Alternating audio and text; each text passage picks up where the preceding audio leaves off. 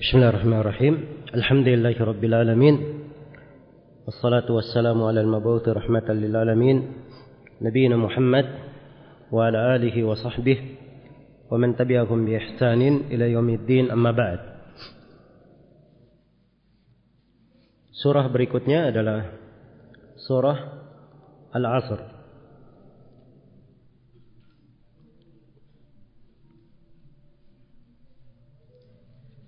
Dia adalah surah Makkiyah. Walaupun ada sebagian ulama yang mengatakan dia juga ada yang mengatakan bahwa dia adalah surah Madaniyah. A'udzu billahi minasyaitonir rajim. Bismillahirrahmanirrahim. Wal 'asr. wal asr demi waktu asar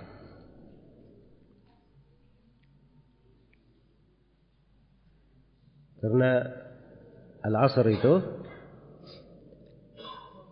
penggunanya adalah waktu yang dimaklumi berada di akhir siang sebelum matahari terbenam itu waktu asar Dan sebagian ulama ada yang mengatakan al-asr itu bermana masa seluruhnya. Bermana ad-dahr atau az-zaman kulluhu semuanya, seluruhnya. Iya.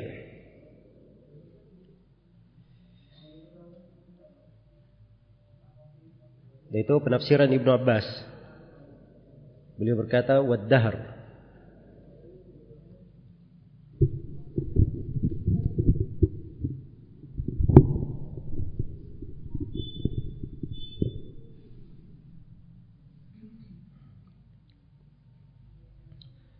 Yang jelas dari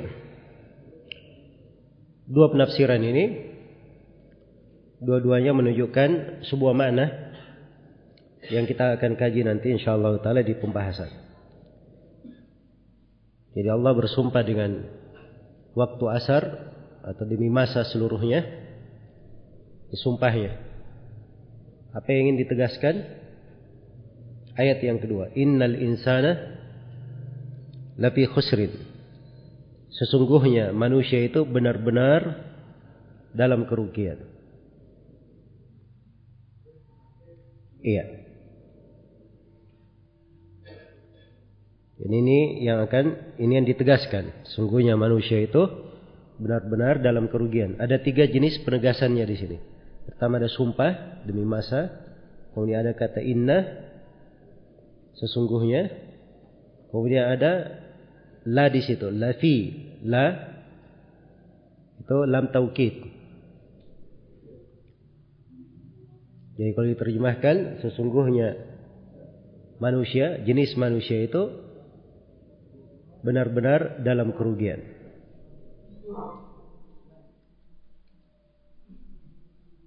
Benar-benar dalam kerugian. Tapi khusrin masih kerugian dia merugi dan akan ditimpa oleh kekurangan. Iya. Apakah terkait dengan masalah misalnya dia punya harta dia merugi padanya atau umur dia merugi dengan dia gunakan di dalam maksiat jelas manusia seluruhnya dalam kerugian iya dan ini dua hal memang disebutkan oleh ahli tafsir terkait kerugian pada harta dan umur ada kaitannya dengan surah ini sebelumnya dan setelahnya dan memang kebanyakan orang kerugiannya di dua sisi itu. Illa alladhina amanu wa amilus salihat. Nah, ini perkecualian yang tidak merugi. Orang yang beriman dan beramal salih. Yang pertama dan kedua, yang ketiga watawasau bil haq. Saling berwasiat dengan kebenaran.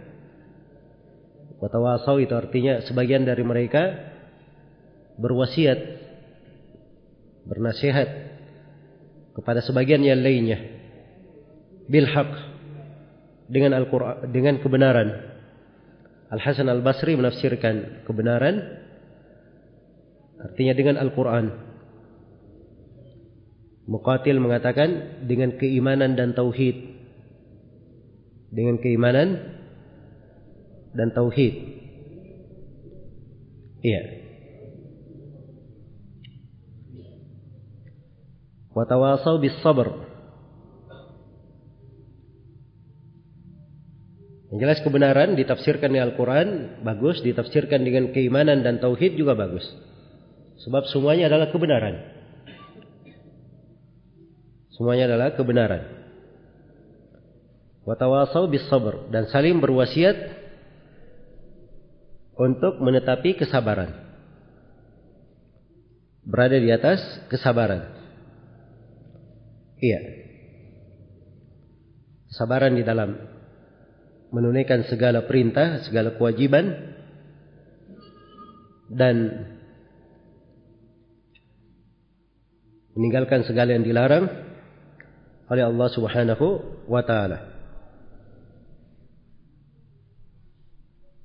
Baik. Jadi ini surah Wal Asri mirip kandungannya dengan surah Wattini di atas makna yang kalau dikatakan manusia itu tumaradadanahu fi asfala safilin maksudnya dikembalikan di kondisi yang paling buruknya asalnya semuanya merugi kecuali orang yang beriman dan beramal saleh. Ada kemiripan makna. Hanya saja di sini di surah wal asri ini ini menunjukkan kandungan makna yang lain. Tapi penegasannya mirip. Baik di dalam surah ini terdapat beberapa pembahasan. Pembahasan yang pertama tentang memanfaatkan waktu umur dan mengambil pelajaran dari berlalunya siang dan malam. Berlalunya hari-hari kehidupan. Allah bersumpah demi masa. Seluruh masa itu bisa diartikan waktu asar. Sudah berlalu, Allah bersumpah dengan waktu duha waktu malam. Ada juga wal fajri. Allah bersumpah dengan waktu fajar. Hah? Ada beberapa tempat dalam Al-Quran. Sumpah Allah dengan waktu atau sebagian dari waktu. Yang menunjukkan pentingnya waktu ini. Pentingnya waktu ini. Dan ini kaidah. Di dalam menggunakan waktu dan umur mengambil pelajaran dari persilih gantian siang dan malam waktu yang berlalu Allahu al-laila wan nahar inna fi dhalika la'ibratan liulil absar Allah membolak-balikkan siang dan malam dalam hal tersebut ada pelajaran bagi orang yang memiliki hati ini ketika Allah bersumpah dengannya menunjukkan besarnya hal ini. Wajibnya kita memperhatikannya. Terdapat di dalam surah ini pula pembahasan yang kedua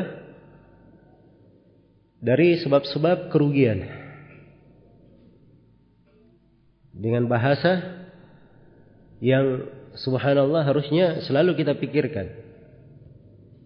Karena langsung Allah bersumpah, "Innal insana lafi khusrin." Sungguhnya manusia benar-benar dalam kerugian. Semuanya dalam kerugian. Kecuali empat golongan yang disebut di ayat yang ketiga. Iya. Maka ini menunjukkan bahwa di antara manusia ada yang merugi.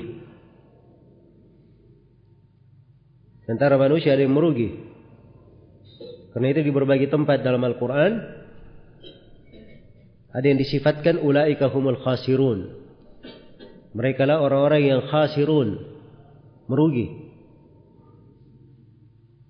Iya. Ada yang disifatkan dengan khusranun mubin, kerugian yang sangat nyata.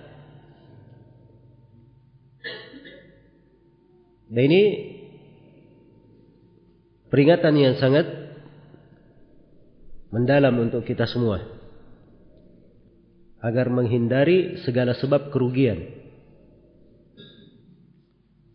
tatkala manusia ini dasarnya berada dalam kerugian, maka ini yang harus kita pikirkan dengan seksama.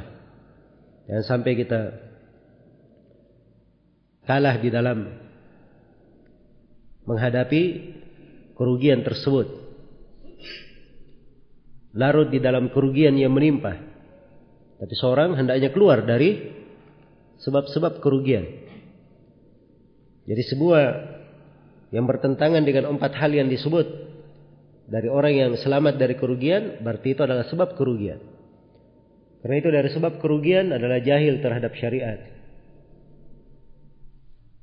Segala hal yang bertentangan dengan keimanan, mengurangi keimanan itu adalah sebab kerugian.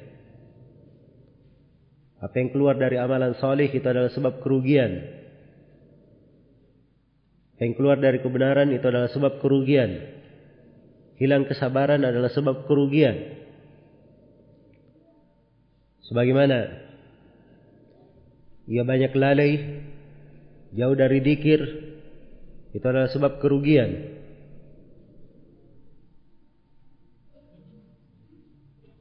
Nah ini bahasa sebab-sebab kerugian atau pembahasan tentang sebab-sebab kerugian itu banyak ya di dalam Al-Quran. Ya, tempat-tempatnya bisa diperiksa di pembahasan orang-orang yang merugi, orang-orang yang beruntung. Maka itu semuanya punya keterkaitan di dalam pembahasan. Hendaknya kita cermati. Kemudian yang ketiga, penjelasan di sini dari sebab-sebab keselamatan yang menghindarkan dari kerugian. Ada empat. Illa alladhina amanu. Kecuali orang yang beriman. Keimanan masuk di dalamnya. Keimanan kepada Allah. Keimanan kepada para malaikat. Pada kitab-kitab, para rasul. Keimanan kepada hari akhirat dan keimanan kepada takdir yang baik dan yang buruk. Keimanan kepada Allah masuk di dalamnya keimanan akan adanya Allah, keimanan akan rububiyah Allah, keimanan terhadap uluhiyah Allah dan keimanan terhadap asma dan sifat. Hari akhirat masuk di dalamnya keimanan akan sakaratul maut, keimanan akan alam kubur, keimanan ketika dibangkitkan, keimanan di padang mahsyar, keimanan akan adanya syafaat, keimanan akan telaga pada hari kiamat, keimanan akan adanya timbangan, keimanan akan adanya hisab, keimanan akan adanya as-sirat, keimanan akan adanya kisas, keimanan akan adanya sorga dan neraka. Semuanya masuk dalam keimanan akan hari akhirat. Iya. Dan keimanan itu sendiri adalah keyakinan di dalam hati ucapan dengan lisan dan amalan dengan anggota tubuh. Dasar dari keimanan adalah al-iqrar, dia mengakui di dalam hatinya. Karena itu sejumlah as-salaf menafsirkan illal ladina amanu bermana orang yang berilmu. Sebab iman itu tentunya dibangun di atas ilmu. Iya. Illal ladina amanu wa amilus salihat dan beramal salih amilu as-salihat. As-salihat jama' dari salihah. Artinya amalan yang salih yang dia kerjakan iya. Dan dibawakan dengan lafaz jama' secara umum ada tambih untuk memperbanyak dari amalan salih tersebut. Watawasau bil haqq saling berwasiat dengan kebenaran. Jadi yang selamat yang kedua beramal salih, yang ketiga watawasau bil haq saling berwasiat dengan kebenaran. Iya. Untuk menetapi teguh berada di atas kebenaran. Ini juga sebab keselamatan. Saling berwasiat untuk beriman, berwasiat untuk mempelajari Al-Quran, berwasiat di atas tauhid, sesuai dengan penafsiran-penafsiran dari as-salaf yang telah kita sebutkan. Kemudian golongan yang keempat yang beruntung watawasau bis sabar, saling berwasiat dengan kesabaran. Iya. Kemudian pembahasan yang keempat terdapat di dalam surah ini kewajiban mempelajari empat masail. Jadi kalau dikatakan semuanya merugi kecuali empat, berarti empat masalah ini wajib dipelajari. Yang dikatakan oleh Syekh Muhammad bin Abdul Wahab rahimahullah kewajiban mempelajari empat masail. Yang pertama ilmu tentang ilmu. Dan ilmu itu ada tiga, ma'rifatullahi wa ma'rifatu nabihi wa ma'rifatu dinil islami bil adillah. Mengenal Allah, mengenal nabinya sallallahu alaihi wasallam dan mengenal agama Islam dengan dalil-dalilnya. Itu kewajiban pertama, mengenal ilmu. Pada tiga hal mengenal Allah, mengenal nabinya dan mengenal agama Islam dengan dalil-dalilnya. Iya. Masalah yang kedua yang wajib dipelajari wal amalu bihi, beramal dengan ilmu. Beramal dengan ilmu. Dan masalah yang ketiga wa da'watu ilaih. Mendakwakan ilmu itu. Dan masalah yang keempat, wasabaru alal ada fihi, bersabar di atas gangguan padanya. Ini empat permasalahan wajib dipelajari dari surah wal asri ini. Iya. Kewajibannya sesuai dengan kadarnya. Ada kadar wajibnya, ada kadar yang merupakan sunnah dan anjuran. Tapi secara umum ada kadar wajib yang kita harus mengangkat kewajiban. Kalau tidak, pasti kita jatuh di dalam kerugian.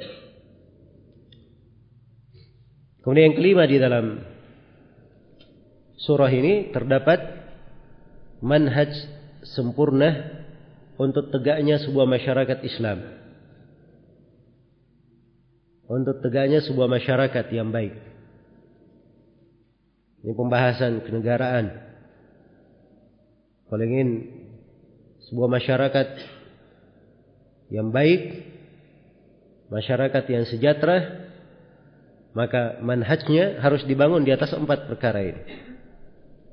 Keimanannya kepada Allah diperbaiki. Masyarakat itu hendaknya mengenal tauhid, punya kesibukan dengan ilmu, terikat dengan keimanan. Kemudian yang kedua, mereka bagus dalam beramal. Mengamalkan apa saja dari syariat ini. Apakah yang wajibnya seperti sholat lima waktu, mengeluarkan zakat, puasa, haji, menyambut silaturahmi, berbakti kepada orang tua, dan sebagainya. Ataupun hal-hal yang disunnahkan. Dari nawafil ibadah. Dari hal-hal yang dianjurkan. Iya. Kemudian saling berwasiat dengan kebenaran. Saling nasihat menasihati. Ada amar ma'ruf nahi mungkar. Ada mencegah dari perbuatan kezaliman. Iya. Menegakkan keadilan. Kemudian yang keempat dari kesabaran. Bersabar di atas hal yang baik. Bersabar terhadap masalah-masalah yang terjadi. Bersabar di dalam merekatkan hati manusia.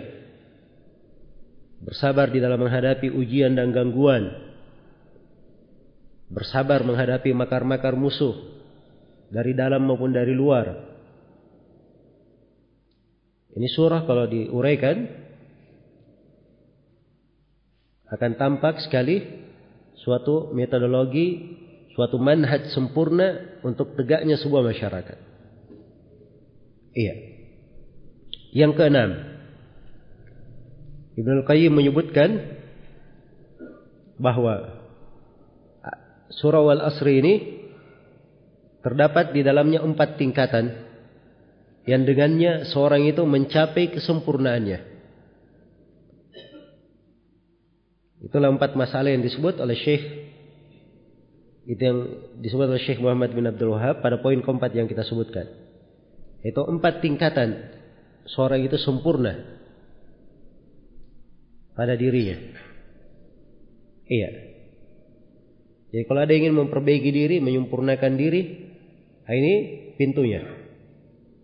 Berlomba-lomba saja di dalam menyempurnakan empat perkara ini, empat tingkatan ini. Semakin seorang sempurna di dalamnya, semakin baik pula kedudukannya.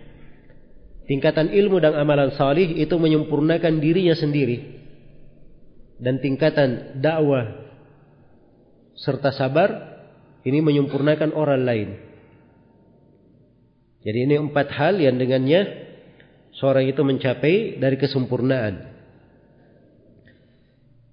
Baik, yang terakhir dari surah ini Ibnu Katsir rahimahullah menyebutkan ucapan Imam Syafi'i terkait dengan surah.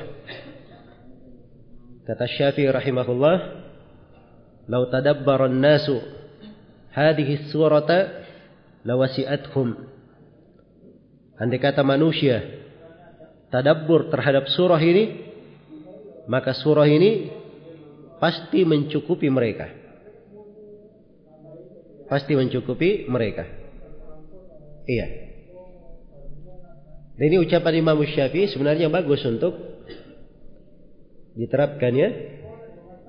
Mungkin kadang-kadang seorang perlu duduk dia baca semua buku tafsir terkait dengan surah wal asri dia kaitkan semua ilmu cabang ilmu apa saja yang terkait dengan surah wal asri baru dia akan rasa ucapan Imam Syafi'i iya nah ini perlu waktu yang luas untuk menjelaskannya. Karena itu banyak dari pelajaran tafsir itu tercakup di dalamnya dari kajian-kajian ayat pembahasan yang luas. Hanya saja seorang guru menjelaskan itu sesuai dengan kadar orang yang memahami. Subhanallah Syekhul Islam Ibn Taimiyah disebutkan di biografi beliau, kadang beliau duduk mentafsirkan sebuah ayat, beberapa hari beliau menjelaskannya. Beberapa hari beliau menjelaskannya. Iya. Dan dimaklumi bahwa Syekhul Islam kadang menjelaskan sesuatu, dia uraikan dari segala sudutnya. Lengkap di situ tingkatan-tingkatan ilmu di dalamnya. Ada bantahan-bantahan terhadap orang yang keliru pemahamannya. Iya.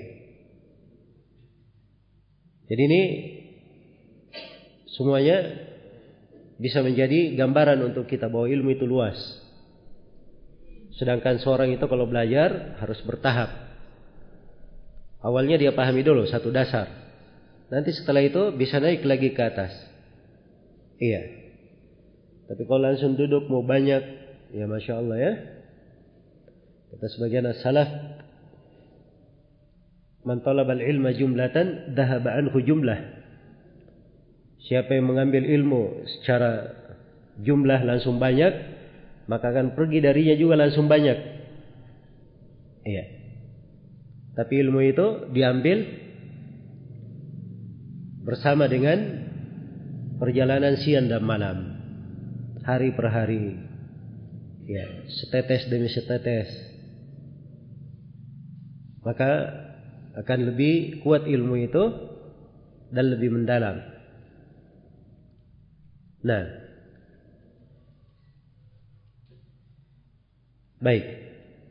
Nah itu kadang kita lihat dari para sahabat. Ya Ibnu Umar radhiyallahu taala anhu beliau berkata mempelajari surah Al-Baqarah selama tujuh tahun. Dipelajari oleh Ibnu Umar. Itu kata Anas bin Malik kalau seorang sudah belajar surah Al-Baqarah di kalangan sahabat, nabula indana. Orang ini sudah hebat di sisi kami. Ya. ya surah Al-Baqarah bukan dihafal saja. Ada orang yang bisa hafal surah Al-Baqarah satu hari. Tapi yang penting di surah Al-Baqarah adalah apa? Dipahami kandungannya, fikihnya. Ya. Kalau dia paham surah Al-Baqarah, Masya Allah itu. banyak ilmu yang dia miliki. Nah, baik. Kita berpindah ke surah berikutnya. Surah Al-Humazah. Surah Al-Humazah surah Makkiyah. Ada sembilan ayat. Bismillahirrahmanirrahim. Wailul likulli humazatil lumazah.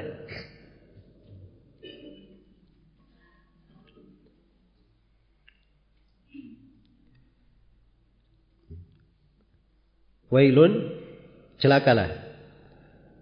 Ini kalimat dipakai untuk menjelaskan kecelakaan kebinasaan. Ada yang mengatakan bahwa wailun itu adalah lembah di dalam neraka. Ada sebuah lembah dalam neraka namanya wail. Iya. Tapi mereka berdalilkan dengan hadits yang lemah. Ada riwayat Abu Said Al-Khudri tentang hal itu dari Nabi. Hanya saja dia melalui jalur Darraj Abu Haytham meriwayatkan dari Abu Samah. Dan itu silsilah riwayat dimaklumi kelemahannya di kalangan ahli hadis. Iya. Karena itu kalau kata wail dalam Al-Quran itu ditafsirkan dengan kalimat adab atau halak, siksaan atau kebinasaan dan ada juga mengatakan dia adalah lembah di dalam neraka. Jadi wailun celakalah. Siapa yang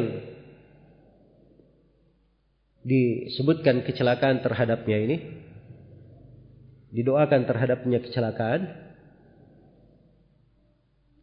iya ini terkandung makna doa ya wailun celakalah artinya didoakan kecelakaan untuknya dan subhanallah Berarti harus kita hati-hati di sini. Ya. Suatu golongan di dalam Al-Quran Allah sebutkan kecelakaan untuk mereka. Terkandung mana didoakan kecelakaan. Jadi setiap kali ada orang yang membaca surah ini mendoakan kecelakaan. Iya. Untuk orang yang bersifat seperti ini. Makanya harusnya kita lebih takut dari hal yang seperti itu. Wailul likulli humazatil lumazah. Celakalah bagi setiap orang humazah lumazah. Iya. Humazah lumazah. Ini orang yang biasa mengumpat mencela manusia. Mencaci. Tapi ada perbedaan ya antara humazah dan lumazah. Ya. Kebanyakan ahli tafsir itu membedakan antara humazah dan lumazah. Mereka katakan humazah itu yang mencelah manusia, orang yang mengumpat manusia dengan perbuatannya. Kalau lumazah itu dengan ucapannya. Dengan apa? Ucapannya. Ya. Umumnya seperti itu disebutkan oleh ahli tafsir dan sebagian ulama ada yang mengatakan selain daripada itu. Iya. Ada yang mengatakan humazah itu adalah orang yang mencelah ketika tidak ada, orangnya tidak ada. Humazah. Dan lumaza itu kalau dia celah di depan orang itu. Kalau Al Hasan Al Basri sebaliknya dia katakan. Nah, kalau Said bin Jubair dan Qatada dia berkata humazah itu orang yang memakan daging manusia dengan gibah. Kalau lumazah itu orang yang menikam saudaranya, orang yang mencela saudaranya. Bedakan antara gibah dan mencelanya. Iya. Karena itu kalimat ini ada mengandung beberapa makna di kalangan ahli tafsir. Ya. Yang hal-hal yang seperti ini sulit kita katakan yang kuat begini. Ya karena secara bahasa mungkin tercakup di dalam apa? Kandungan dari ayat. Tapi kebanyakan ahli tafsir seperti itu, mengatakan bahwa humazah itu celaan kepada manusia dengan perbuatan, kalau lumaza dengan apa? Dengan ucapan. Di terjemahan di sini dikatakan celakalah celakaan bagi setiap pengumpat dan pencelah. Apa bedanya mengumpat dan mencelah? Bahasa Indonesia. Kan tak begitu jelas. Ya, tapi jelasnya kalau diartikan dari tafsirnya. Baik. Bagaimana sifat humazah lumazah ini alladhi jama'a malan wa dia mengumpulkan harta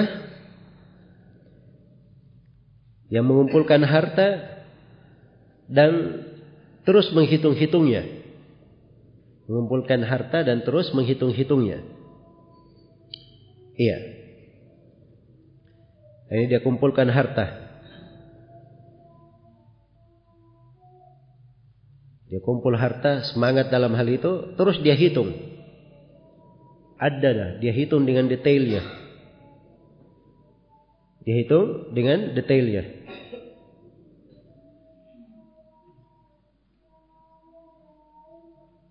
Jadi bukan dia kumpul saja. Dia selalu hitung-hitung hartanya. Iya. Mungkin pagi ini dia hitung, sore nanti dia hitung lagi. Nah ini menunjukkan dahsyatnya kecintaan hati kepada harta tersebut. Jadi kalau kerjanya ngitung terus, masya Allah ya. Bagaimana keterkaitan harta itu di, di mana? Di hatinya. Iya. Bukan dilarang orang soleh itu ada dunia di hatinya, nggak dilarang. Tapi yang dilarang itu dunia mendominasi hati. Atau merusak hati itu yang dilarang. Iya. Umar bin Khattab pernah berkata kepada Nabi, "Ya Rasulullah, saya punya tanah. Tidak ada tanah saya yang lebih berharga bagiku kecuali tanah itu di Khaybar. Nafis bagi saya. Nah, ini menunjukkan hartanya sangat dicintai oleh Umar karena berharga menurut dia di sisinya. Tapi perhatikan bagaimana Umar. Tanah itu saya wakafkan karena Allah. Di mana bagusnya saya wakafkan.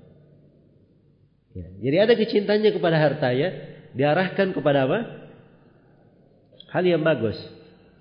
Ya, jadi nggak dilarang seorang ada bentuk kecintaan kepada harta secara umum. Tapi di sini ayat mencela orang yang selalu menghitung-hitungnya. Iya yahsabu anna malahu akhladah. Dia menyangka, dia mengira bahwa hartanya itu dapat mengekalkannya, membuat dia kekal. Dia sangka di dunia hartanya ini membuat dia kekal tidak akan mati. Nah, kalla ini bantahan, sekali-sekali tidak. Diingatkan dengan keras. Sekali-sekali tidak. Harta itu tidak akan mengekalkan engkau. La yumbadanna fil hutamah. Bahkan demi Allah, dia akan dilempar ke dalam neraka hutamah. Dilempar ke dalam neraka hutamah. Ini al-hutamah salah satu nama dari nama neraka. Neraka itu ini juga perlu direnungi ya nama-nama neraka itu. Sudah beberapa nama ya kita lewati. An-nar, Al-Jahim, Al-Hawiyah. Nah, ini sekarang Al-Khutamah. Kenapa dikatakan Al-Khutamah? Sebab banyaknya dia menjatuhkan, mematahkan, merumukkan. Iya. Sebagiannya merumukkan sebagian yang lain. Makanya dinamakan apa yang masuk di dalamnya menjadi rumuk, patah-patah. Masuk ke dalamnya. Ini al-khutamah. Baik.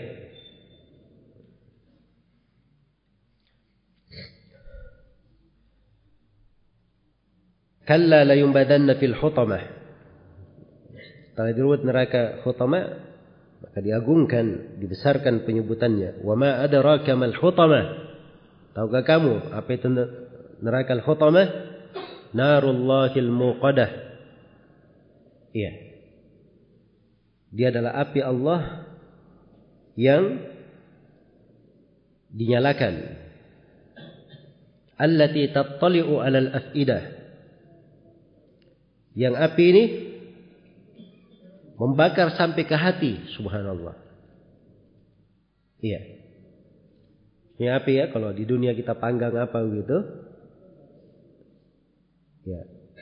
Ikan, daging, apa itu kan tidak langsung masuk ke tengah. Dia panggang ke mana? Di depannya dulu.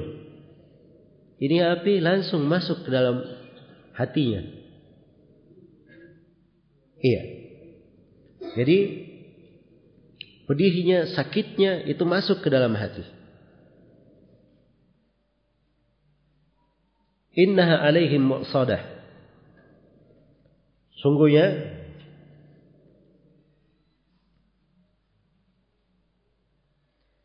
Iya. Jadi tattali'u 'ala al-afidah allati tattali'u 'ala al-afidah yang membakar sampai ke hati ini lebih menunjukkan dahsyatnya siksaannya bukan jasad saja yang dibakar terbakar masuk sampai ke dalam hatinya. Lebih dahsyat. Innaha alaihim mu'sadah sesungguhnya api itu mu'sadah. Mu'sadah itu artinya tertutup rapat. Iya. Mengitarinya dari segala penjuru. Mengitarinya dari segala penjuru. Ya, bukan di depannya saja atau di samping kanan, tapi mengitari dari segala penjuru, menutup. Fi amadin mumaddadah. Pada tiang-tiang yang panjang. Tiang-tiang yang dihamparkan, dipanjangkan. Iya.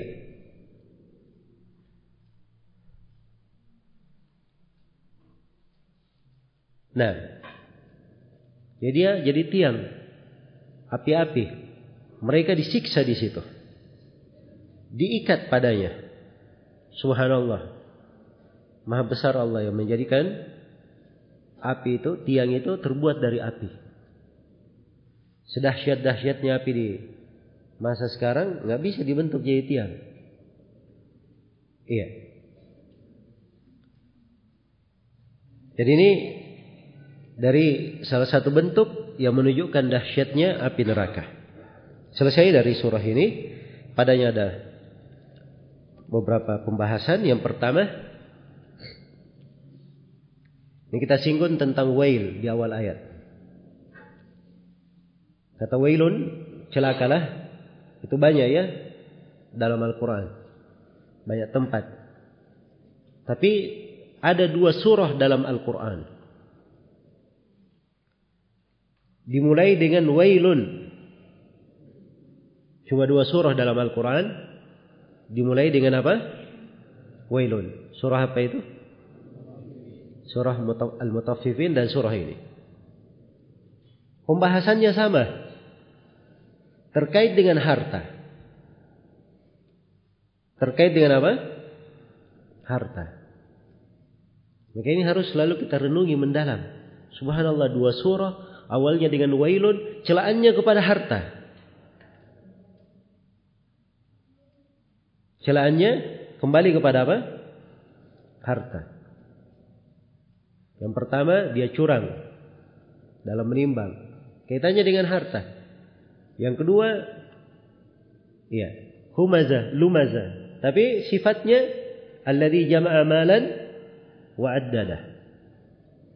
Yang mengumpulkan harta dan selalu menghitung-hitungnya. Iya. Karena itu subhanallah. Melekatkan dunia ke dalam hati itu bahaya yang sangat besar. Untuk seorang hamba. Ya nasallallahu al-afiyah. Para sahabat itu ada yang punya dunia seperti Abdurrahman bin Auf. Ya, punya dunia. Beliau banyak harta. Abu Bakar As-Siddiq. Tapi dunia di tangan mereka. Tidak di hatinya. Digunakan dalam ketaatan. Nah itu Abu Bakar dia di suatu keadaan dia sedekahkan seluruh hartanya Abdurrahman bin Auf sahabat yang paling banyak membantu kegiatan dan aktivitas Rasulullah sallallahu alaihi wasallam. Ada kegiatan jihad, datang Abdurrahman bin Auf dengan 500 ekor unta. Iya. Ini keadaan para sahabat Nabi sallallahu alaihi wasallam. Dan tadi saya sebut ya kisah Abdurrahman bin Auf menangis. Itu menunjukkan bahwa akhirat itu lebih besar di hati mereka lebih besar di hati mereka. Nah, itu ada hadis kadang sebagian orang bawakan di pembahasan ini katanya Abdurrahman bin Auf masuk uh, masuk surga dalam keadaan merangkak. Itu hadis lemah dari sisi riwayat, batil dari sisi makna. Batil dari sisi apa? Makna. Salah seorang sahabat Nabi yang mulia. Sepuluh orang, salah satu dari sepuluh orang yang dijamin masuk surga. Salah satu dari enam orang ahli syura dipilih oleh Umar. Digambarkan seperti itu. Masuk surga dalam keadaan apa? Merangkak. Ini hati-hati ya bercerita sembarang saya bercerita hadis. Iya. Kadang ada orang yang bagus niatnya. Oh kan kita ingin membuat orang zuhud terhadap kehidupan dunia. Ya. Harus didudukkan segala sesuatu pada tempatnya. Baik. Yang kedua di dalam surah ini terdapat peringatan bagi siapa yang sering mencela manusia dengan ucapan maupun perbuatan. Ini hati-hati. Ada orang yang subhanallah Kesenangannya seperti itu. Mencela, menjelaskan aib orang. Kemudian mengumpat orang. Nah, ini diancam di dalam surah ini. Ini perbuatan diharamkan. Ya, tidak dibolehkan kecuali pada batasan yang diizinkan oleh syariat. Dan itu bukan dihitung celaan, tapi dihitung sebagai apa? Nasihat. Karena itu gibah secara umum diharamkan kecuali pada enam tempat. Dikumpulkan dalam dua bait syair, al-qadahu laysa bigibatin fi sittatin wa mujahirin fisqan wa mustaftin wa man talaba al-i'anata fi izalati munkari. Celaan yang bukan gibah ada enam perkara. Yang pertama orang yang dizalimi. Yang kedua adalah orang yang eh, sebagai ta'rif. Sebagai pengenalan. Dia dikenal dengan itu. Misalnya si fulan ada namanya Muhammad. Tiga orang. Satunya buta. Dikenalnya Muhammad si buta begitu. Si buta kan celaan kan? Ya, aib dia. Tapi memang dia dikenal seperti itu. Karena itu di kalangan rawi ada yang namanya dikenal dengan al-araj, ada al-amash, al-araj itu yang pincang, amash rabun matanya, ada al-a'ma. Ya, karena memang dikenalnya seperti itu. Iya. Jelas ya? Tarif nggak ada masalah. Yang ketiga muhaddir, orang yang mentahdir dari kejelekan. Kemudian yang keempat, orang yang menjaharkan kefasikan. Itu juga kalau disebut terang-terangan tidak ada masalah sebab dia menjaharkan kefasikannya. Iya. Yang kelima orang yang minta fatwa. Dia datang minta fatwa pada suatu kadang menyebut nama atau diizinkan. Kadang menyebut kejelekan diizinkan. Dan yang keenam orang yang meminta bantuan untuk menghilangkan kemungkaran. Jadi dia batasan. Ya, bukan dijadikan sebagai selera. Dijadikan sebagai apa? Seleranya, kebiasaannya. Ya, karena itu tidak ada yang masuk berbicara di dalam hal-hal yang seperti itu kecuali orang-orang yang memiliki ketakwaan. Kenal dari kaidah-kaidah agama, mana yang benar, mana yang salah. Kalau masuk di dalamnya orang-orang jahil, didominasi oleh hawa nafsu, ta'assub kepada orang per orang, benci kepada orang, hasad, apa jadinya? Ini pintu ditutup. Ayat ini jadikan di dalam hati. Iya.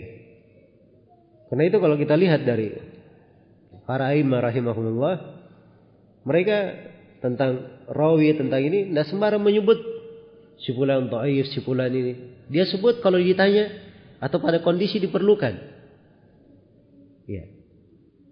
Sebab ini dipelihara jangan sampai masuk ke dalam golongan wailul likulli humazatin lumazah. Hati-hati. Ini doa untuknya. Kecelakaan baginya. Yang ketiga. Di dalam surah ini. Iya. Peringatan terhadap dua sifat pokok yang memasukkan ke dalam neraka. Yaitu mengganggu manusia dan cinta dunia.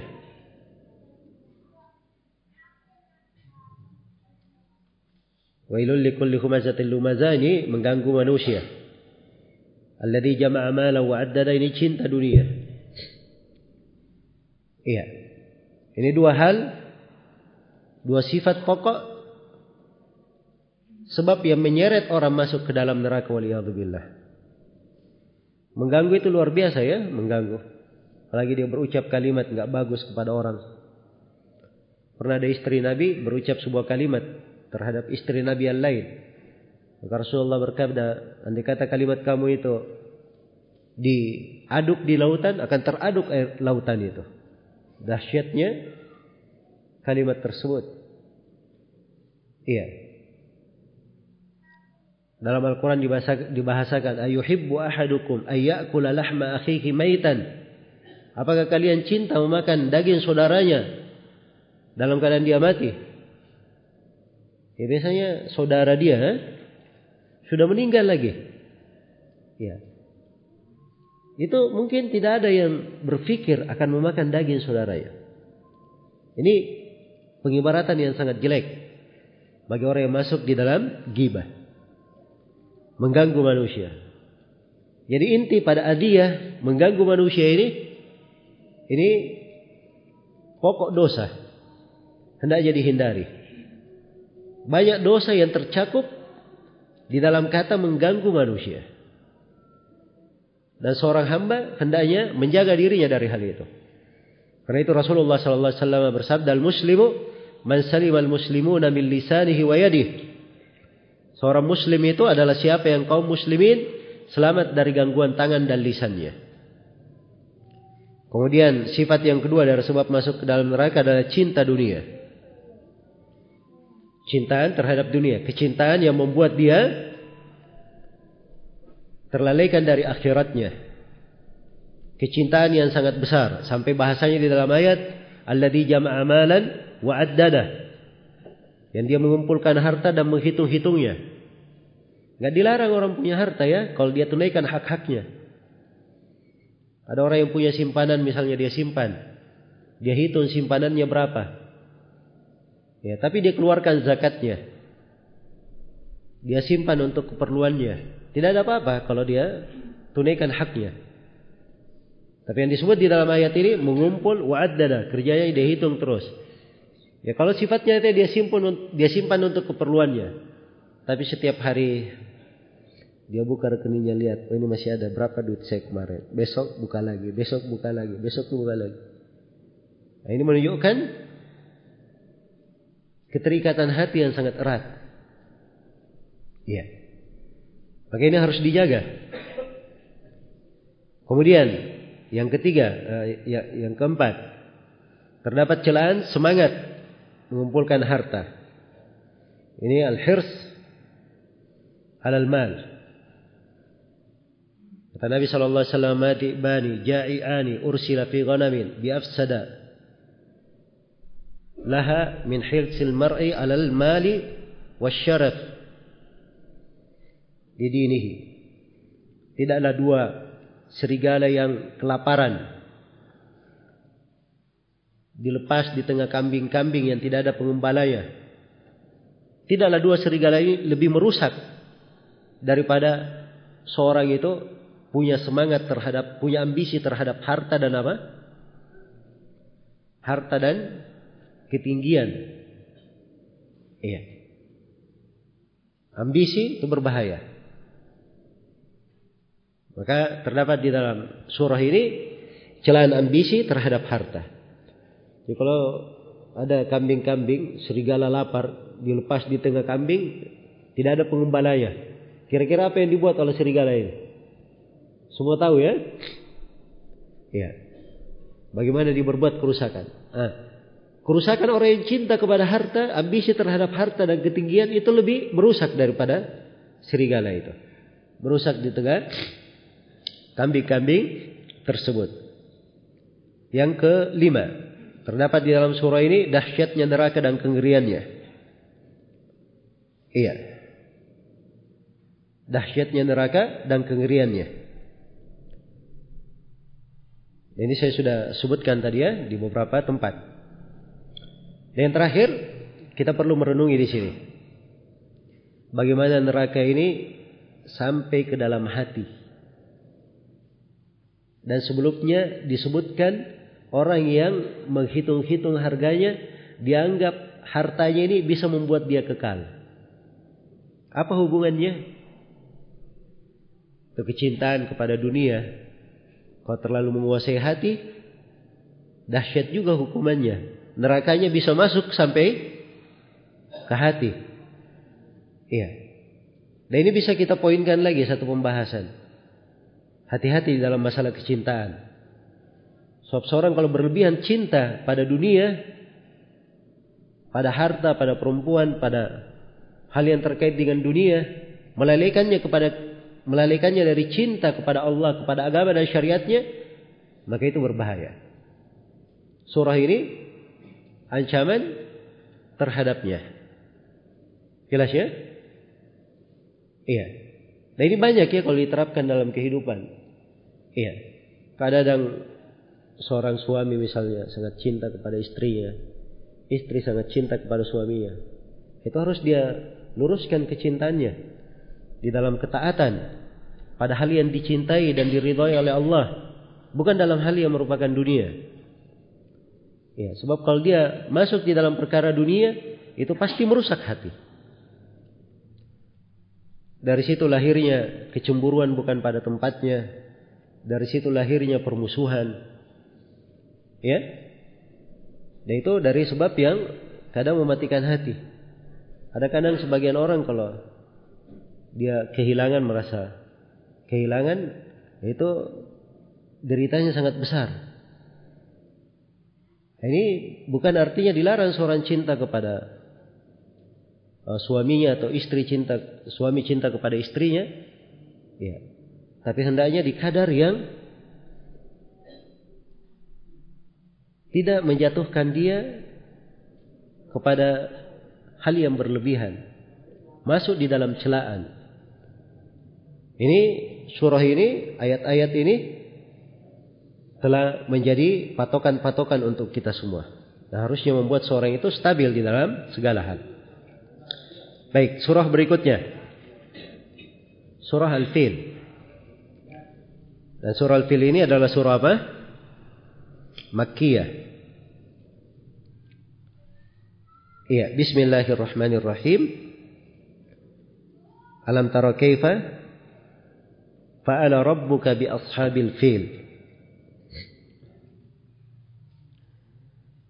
Tidakkah engkau memperhatikan bagaimana Rabbmu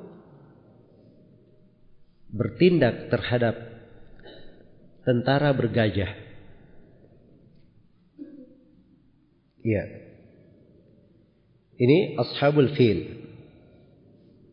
Eh, surah ini Makiyah ya. Makiyah. Diingatkan akan kejadiannya. Iya. Dan kisah Ashabul Fil itu disebut di berbagai buku sirah. Disebut di berbagai buku sirah. Yang kesimpulannya bahwa ada raja dari Habasyah yang kalau kita di Indonesia kan terkenal namanya. Namanya siapa? Abraha. Ya memang disebut di buku sirah namanya Abraha ibnu Sabbah Abu Yaksum. Ya.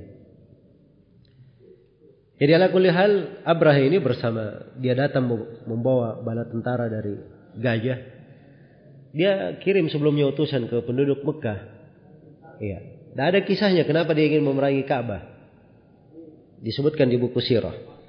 Yang jelas ketika dia akan perangi Ka'bah, dia berkata, dia kirim utusan ke penduduk Mekah ya, bahwa saya akan meruntuhkan Ka'bah dan tidak memerangi kalian. Ya. Maka penduduk Mekah berkata, kalau dia ingin memerangi Ka'bah, silahkan saja. Ka'bah itu ada pemiliknya, dia sendiri yang akan melindunginya. Dan kami tidak akan berbuat apa-apa. Maka datanglah Abraha ini dengan pasukannya inilah yang dikisahkan bagaimana kebinasaan mereka di dalam surah ini. Baik. Jadi dalam sisi rincian bagaimana rincian kejadiannya itu di dalam buku-buku sirah kadang ada beberapa riwayat yang perlu didetailkan. Diperiksa dari sisi keabsahan riwayat dan sebagainya. Tapi umumnya kita mengambil pelajaran dari konteks konteks dari teks ayat dari teks ayatnya itu sudah cukup. Iya. Baik. Jadi katakan alam tara kaifa fa'ala rabbuka bi ashabil fil. Tidakkah engkau melihat bagaimana Rabbmu bertindak berbuat terhadap ashabul fil. Ashab artinya para pemilik gajah, maksudnya tentara atau pasukan yang bergajah. Iya. Ada yang mengatakan bahwa mereka punya satu gajah saja, tapi gajahnya besar sekali. Ada yang mengatakan mereka punya delapan gajah. Iya. Dan mengatakan punya dua belas. Yang jelas disebut ashabul fil. Ada gajah itu sudah ashabul fil namanya. Dan di masa itu kalau ada pasukan punya gajah, wah itu ditakuti. Iya. Karena gajah ini dia masuk di tengah manusia tentunya akan membuat kehancuran. Nah, kemudian dikatakan alam yaj'al kaidahum fi tadlil.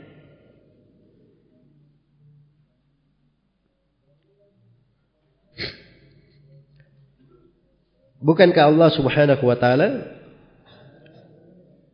telah menjadikan kaidahum tipu daya mereka makar mereka maksudnya makar mereka dan upaya mereka untuk merubuhkan Ka'bah? Fi tadlil. Hal tersebut menjadi tersesat. Ya. Maksudnya sia-sia. Mereka merugi di dalamnya nah ini bahasa lebih mendalam ya menunjukkan sia-sianya apa yang mereka kerjakan.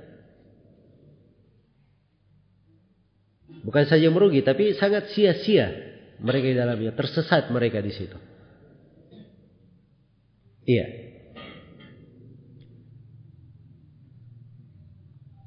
Alam yaj'al kaidahum fi tadlil wa arsala alaihim tayran ababil. Dan Allah Subhanahu wa taala mengirim kepada mereka burung yang berbondong-bondong. Ini tayran ababil.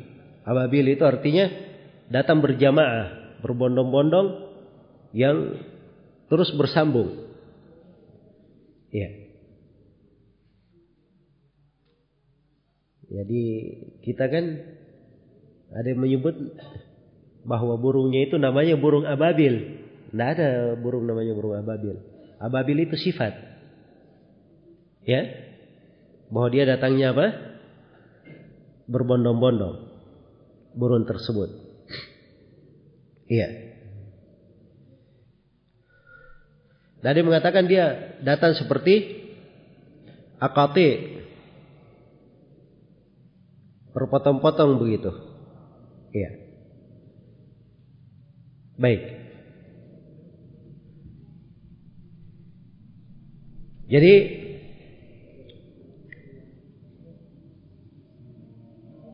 dikatakan bagaimana burung ini tarmihim bihijaratin min sijil. Melempar mereka. Burung-burung ini melempar mereka dengan batu yang berasal dari sijil. Berasal dari sijil. Batu sijil itu itu adalah batu yang telah mengeras. Ya, dia dari tanah sudah mengeras menjadi batu. Sudah mengeras menjadi apa? Menjadi batu. Iya. Dan biasanya batu tanah itu kalau mengeras jadi batu itu sudah terbakar batunya. Baru dia menjadi keras sekali. Nah ini burung-burungnya datang dengan hijarah dari sijil. Faja'alahum ka'asfin ma'kul. Lalu dia menjadikan mereka seperti asfin dedaunan makul yang dimakan. Iya. Oleh ulat. Jadi lihat itu kalau daunan didatangi oleh ulat. Bagaimana kondisinya? Atau kalau ada apa namanya tanaman-tanaman dimasuki oleh hewan-hewan diinjak di sana sini. Ya. Begitu kondisinya. Hancur di sana sini. Baik. Jadi ini makna dari surah yang agung ini kisah Ashabul Fil. Iya. Ada Empat pembahasan di sini yang perlu diingatkan. Pembahasan yang pertama. Setiap orang yang menghendaki kebenaran itu dengan kejelekan, Allah akan menjadikan makarnya menimpanya sendiri. Iya, ini pelajaran. Ini pasukan Ashabul Fil ini ingin menghancurkan Ka'bah.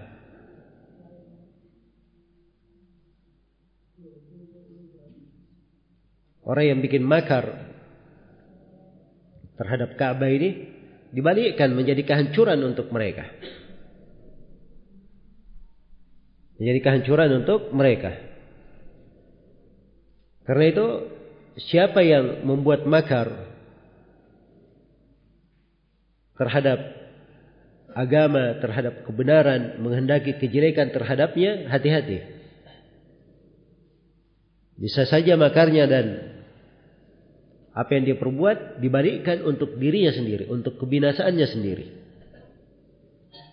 Dan ini kaidah yang dipetik dari surah ini. Dan ini banyak contohnya di dalam Al-Quran. Kehancuran umat-umat yang berbuat makar terhadap nabinya malah makarnya dikembalikan menghancurkan mereka. Wa makaru wa. Wallahu khairul makirin. Mereka berbuat makar, Allah juga berbuat makar membalasnya. Dan Allah sebaik-baik yang membalas makar. Undur kaifa kana akibatu makrihim anna dammarnahum wa qaumahum ajma'in. Lihat bagaimana akibat dari makar mereka. Kami hancurkan mereka dan kaumnya seluruhnya. Iya. Jadi ini pelajarannya banyak di dalam Al-Quran. Kemudian yang kedua, terdapat di dalam surah ini juga dari pelajaran penjagaan Allah terhadap Ka'bah. Iya. Tempat-tempat yang disucikan, diagungkan oleh Allah Subhanahu wa taala itu dijaga. dipelihara oleh Allah Subhanahu wa taala. Dan yang ketiga terdapat di sini makna dari ayat wa ma ya'lamu junuda rabbika illa huwa. Tidak ada yang mengetahui tentara-tentara Rabbmu kecuali dia. Tidak ada yang menyangka Abraha dan pasukannya ini dihancurkan oleh Allah melalui apa? Burung-burung yang membawa batu yang membinasakan mereka. Iya. Tidak ada yang mengetahui tentara Allah kecuali dia. Nah, karena itu kebaliman orang yang zalim, seorang jangan berputus asa. Dia berbaik sangka kepada Robnya, selalu bermohon kepadanya. Itu cara yang paling bagus, khususnya di masa fitnah, di masa ujian dan cobaan. Ada orang-orang kalau dikatakan bersabar. Sampai kapan kita sabar? Kita didolimi terus. Ya. Kalau bilang sampai kapan kita bersabar berarti belum sabar. Ya. Karena sabar itu artinya kan dia menahan dirinya. Kalau dia tidak tahan lagi nggak sabar namanya. Ini kelemahan keyakinan. Harusnya seorang kalau dia baik sangkaannya kepada Robnya, maka keyakinannya kuat. Iya. Keyakinannya kuat. Karena itu para ulama rahimahumullah di masa Al-Hajjaj bin Yusuf itu mewasiatkan untuk sabar. Iya. Sampai Al-Hasan Al-Basri berkata, Hajjaj bin Yusuf itu adab dari Allah dari Allah Subhanahu wa taala yang Allah timpakan kepada kalian. Bersabarlah, nggak lama akan berlalu. Berlalu betulan. Setelah Hajjat bin Yusuf adalah pemerintahan siapa? Umar bin Abdul Aziz. Iya. Maka kesabaran itu bagus akibatnya. Ya. Jangan berkata, oh ini bahaya. Ini genting. Ini kalimat seakan-akan dia menciptakan makhluk, menentukan genting bahaya menimpa orang sebagainya. Itu kan cuma prediksi saja, perkiraan. Iya. Maka ini dasar-dasar ya di dalam Al-Quran penting untuk diperhatikan. Yang keempat, yang terakhir dari surah ini, terdapat pelajaran berharga terkait dengan masalah segeranya siksaan terhadap siapa yang Allah kehendaki. Ada orang yang disegerakan siksaannya langsung disiksa seketika itu juga. Nah, ini kita harus berhati-hati dari hal yang seperti ini. Iya.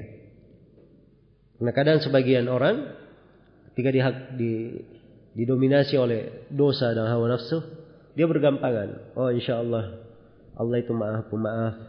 Oh insya Allah. Dia berharap membuka dirinya terus. Iya.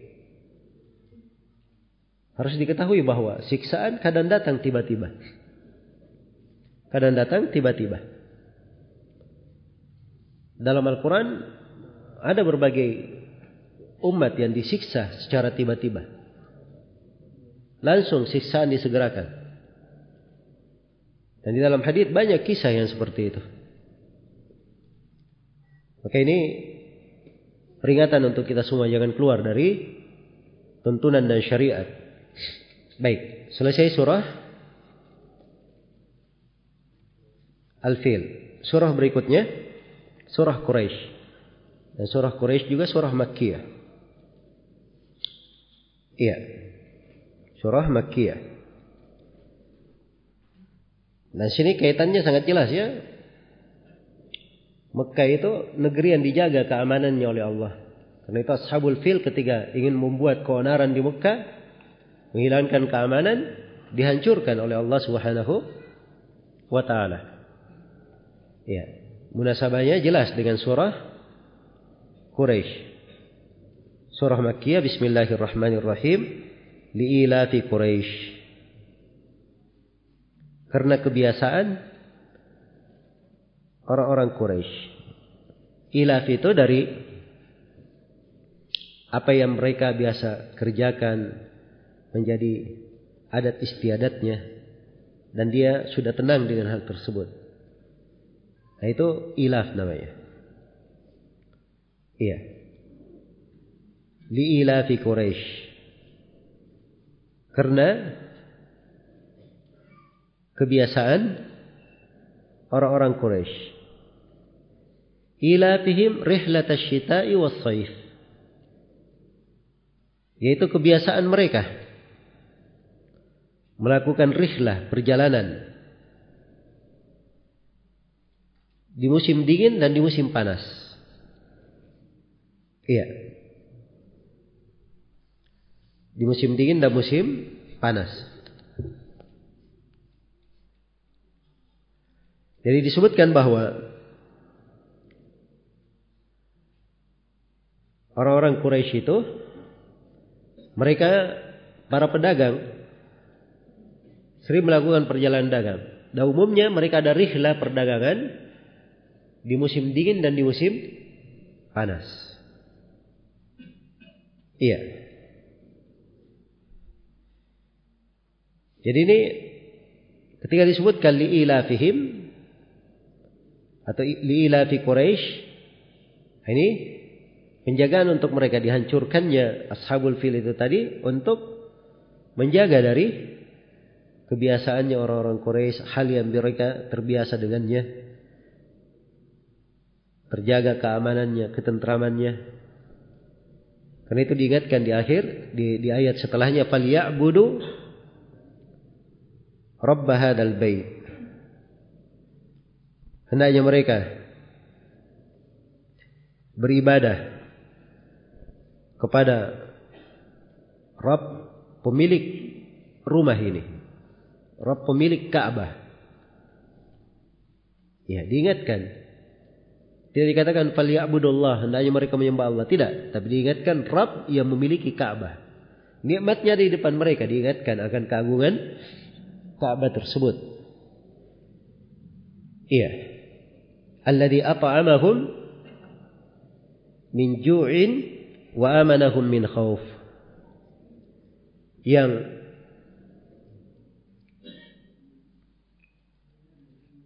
Allah Subhanahu wa taala dialah yang memberi makan kepada mereka menghilangkan kelaparan mereka dan memberikan keamanan dari mereka dan memberikan keamanan untuk mereka dari ketakutan Iya.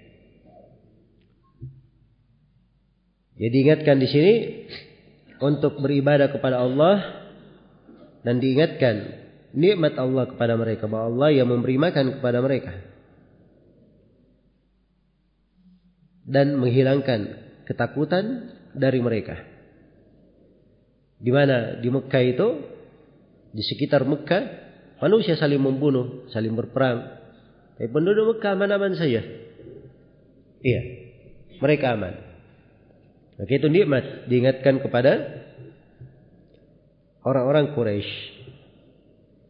Maka di sini ada tiga pembahasan penting yang perlu kita perhatikan. Yang pertama, besarnya dan agungnya nikmat keamanan. Besarnya dan agungnya nikmat keamanan. Sudah berlalu ya, Allah bersumpah wahadal baladil amin dan demi negeri Mekah yang aman ini. Sumpah. Di sini terangkan keamanan. Menunjukkan pentingnya keamanan. Iya. Ini harus selalu dijelaskan oleh ahli sunnah dan harusnya terlihat di dalam dakwah mereka. Arah mengarah kepada keamanan. Dan negeri tidak akan tegak di atas keamanan kecuali sesuai dengan petunjuk yang diterangkan di dalam syariat. Dan di dalam surah ini pembahasan yang kedua dijelaskan salah satu dijelaskan sebab keamanan yang paling besarnya yaitu mengikhlaskan ibadah hanya untuk Allah. Falyabudu rabb hadzal bait. Itu sebab pokok dari sebab keamanan. Ingin keamanan, pokoknya itu. Iya. Nah, itu dikatakan dalam Al-Quran, Alladzina amanu wa tatma'innu qulubuhum. Uh, taib. Alladzina amanu wa lam yalbisu imanahum bidhulmin ulaika lahumul amnu wa hum muhtadun. Orang yang beriman dan tidak menodai keimanannya dengan kesyirikan. Mereka inilah yang mendapatkan keamanan dan selalu di atas petunjuk. Jadi keamanan dengan keimanan yang murni tidak ada kesyirikannya. Itulah mengikhlaskan ibadah kepada Allah Subhanahu wa taala. Iya. Dan ini dipahami oleh para nabi dan para rasul. Nabi Ibrahim alaihissalam ketika beliau membangun Ka'bah di kedatangan Nabi Ibrahim yang kedua. Kan pertama beliau bawa dulu istrinya dan anaknya ke lembah. Waktu itu belum ada apa-apa. Lembah yang merupakan cikal bakal Mekah. Iya, ditinggalkan. Setelah itu Nabi Ibrahim ketika kedatangan pertama itu doanya di surah Al-Baqarah, doa beliau. Kemudian beliau tinggalkan Mekah, diperintah lagi oleh Allah datang ke Mekah untuk kedua kalinya. Kedatangan kedua kalinya beliau berdoa. Keduanya di surah Ibrahim. Wa qala Ibrahim, "Rabbi ja'al hadzal balada amina wa junubni wa baniya an na'budal asnam." Dan ketika Nabi Ibrahim berkata, "Wahai Rabbku, jadikanlah negeri ini sebagai negeri yang aman." Menunjukkan pentingnya keamanan. Sebab sebuah negeri kalau tidak ada keamanan, tidak ada kebaikan di negeri itu. Tidak ada kebaikan. Dan karena syarat keamanan itu ada, Ibrahim, Nabi Ibrahim alaihissalam melanjutkan doanya. Wajnubni wabariya na'budal asnam. Jauhkanlah saya dan anak keturunanku dari penyembahan kepada berhala. Itu syarat keamanan. Membersihkan masyarakat dari kesyirikan. Iya. Jadi ini sebab pokok dari sebab keamanan. Ini perlu pembahasan di sini ya.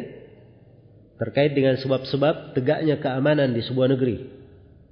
Ini surah salah satu acuannya untuk pembahasan ini. Kenapa Mekah bisa aman? Nah, itu ada sebab-sebabnya. Paling pokoknya itu mengikhlaskan ibadah kepada Allah Subhanahu wa taala. Karena itu orang-orang Quraisy diperintah dengan hal ini. Ketika orang-orang Quraisy mereka musyrikin tidak berbuat kesyirikan, maka Allah Subhanahu wa taala timpakan untuk mereka musibah. Ya, diizinkan untuk nabinya memerangi orang-orang Quraisy. Sehingga Mekah ditaklukkan oleh nabinya.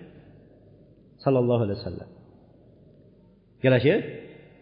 Karena mereka keluar dari perintah tersebut. Iya. Jadi kita ambil juga pelajaran. Mekah negeri haram dijamin oleh Allah dijaga Ka'bah yang ada di situ. Tapi tatkala penduduknya berbuat kesyirikan, musibah tetap menimpa mereka. Nabi diizinkan memerangi kaum musyrikin, padahal tidak pernah dihalalkan ada yang melakukan peperangan untuk siapa pun di situ. Cuma Nabi diizinkan, dibukakan untuknya suatu hari, itu saja. Iya. Nah, ini pelajaran-pelajarannya terkait dengan masalah keamanan di sebuah negeri. Baik. Kita berpindah ke surah berikutnya. Surah Al-Ma'un. Dan ini surah Makkiyah juga. Bismillahirrahmanirrahim. Ara'aita alladhi yukadzibu bid-din. Iya. Ada tujuh ayat ya surah Makkiyah. Ara'aital ladzi yukadzibu bid-din? Tahukah kamu orang yang mendustakan agama? Bid-din ya. Ad-din ini diartikan al-hisab dan jaza. Orang yang mendustakan hisab dan pembalasan. Jadi kalau diterjemah lebih bagusnya, tahukah kamu orang yang mendustakan hari pembalasan? Iya. Langsung dikedepankan itu. Ini punya makna yang mendalam ya. Pertama mengingatkan akan hari kebangkitan dan pembalasan. Langsung di awal ayat. Dan yang kedua menjelaskan tentang sebab-sebab dosa-dosa yang sore itu digolongkan ke dalam mendustakan ad-din pembalasan. Nah, Ara'aita alladhi yukadzibu bid-din? Tahukah engkau orang yang mendustakan hari, orang yang mendustakan pembalasan dan hisab? Fadzalika alladhi yad'ul yatim. Siapakah mereka? Itulah orang yang menghardik anak yatim. Yadu'u. Ya. Da'a yadu'u da'an. Artinya dia apa namanya? berlaku kasar terhadapnya. Menolak haknya. Mendorongnya dengan keras. Iya. Kalau dibahasakan menghardiknya itu bisa juga ya, tapi kata yadu'u itu dia berbuat keras dan kasar kepadanya. Wala yahuddu wala yahuddu ala ta'amil miskin. Wala yahud artinya dia tidak menganjurkan tidak mengajak orang ala ta'amil miskin untuk memberi makan orang miskin. Ya dia tidak memberi makan orang miskin tidak pula dia perintah orang memberi makan orang miskin. Karena dia mendustakan pembalasan. Iya. Dia berlaku zalim kepada anak yatim sebab dia pikirannya tidak ada pembalasan. Nah. Baik. Fawailul lil musallin. Maka celakalah orang-orang yang salat Siapa ini? Orang-orang salat yang celaka. Diterangkan di ayat berikutnya, alladzina an salatihim sahun. Yaitu orang-orang yang lalai dari salatnya. Orang-orang yang lalai dari salatnya. Dibahas dalam ayat sahun.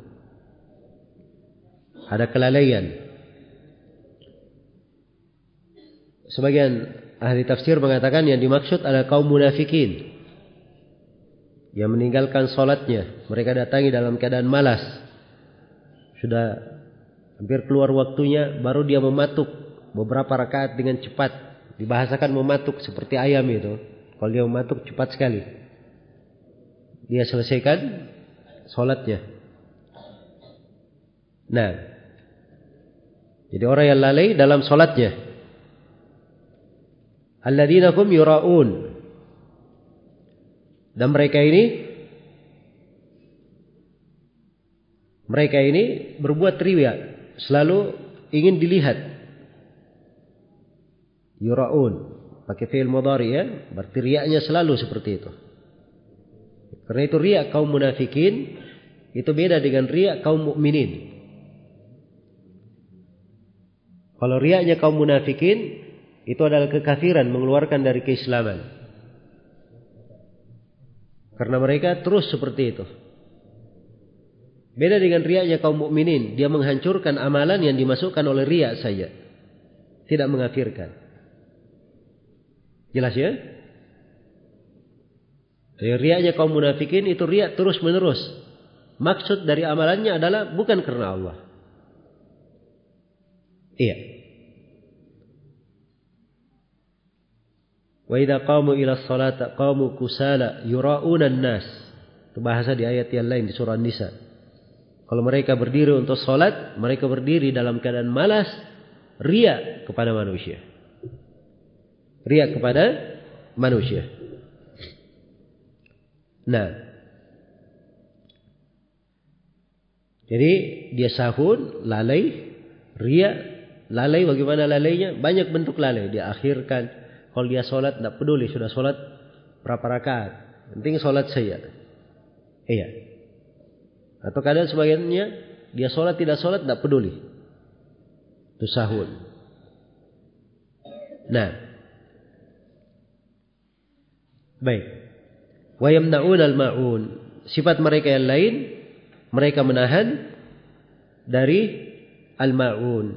Al-ma'un ini adalah bantuan yang bermanfaat bagi manusia. Dan biasanya tidak memberatkan. Iya. Tidak memberatkan kalau dipinjam darinya. Jadi dia punya barang berguna. Kalau dipinjam darinya tidak membahayakan. Tidak membahayakan dia. Misalnya timba. Ya. Ada tangganya minta pinjam timbanya. Gak mau dia beri. Padahal dia tidak rugi. Timbanya kalau dipakai umumnya tidak rusak. Ya. Baik-baik saja. Nah, ini makna wa yamna'un al-ma'un. Jelas ya? Ada yang mengatakan ma'un, dia menahan zakat. Ada yang mengatakan ma'un, seperti Ibnu Mas'ud dia katakan ma'un, itu dia larang, dia pinjamkan kampak, timbah, panci, dan semisal dengannya. Iya. Ada yang mengatakan maun, dia larang untuk memberi pinjaman. Pinjaman apa saja. Dari barang yang bisa dipinjamkan. Iya. Jelas ya? Jadi dari kalimat-kalimat ini sudah terlihat makna dari Al-Ma'un. Baik, di dalam surah ini ada beberapa masail. Yang pertama, peringatan dari melakukan muamalah yang jelek kepada anak yatim. Iya. Sini ada mungkin yang bertanya ini surah ini ya terkait dengan anak yatim, hukum seputar sholat dan sebagainya. Ya tentunya ada pokok-pokok yang diingatkan ya. Ya. Sudah kita sebutkan bahwa nanti akan datang di surah An-Nasr itu penjelasan bahwa ajal Nabi sudah dekat. Surah ini sama dengan surah sebelumnya. Ada makna memperingatkan hari pembalasan, hari kebangkitan. Ya, Nanti setelah surah Al-Maun ini ada surah Al-Kautsar, penjelasan tentang telaga di hari kiamat. Telaga yang berada di mana? Di sorga. Iya.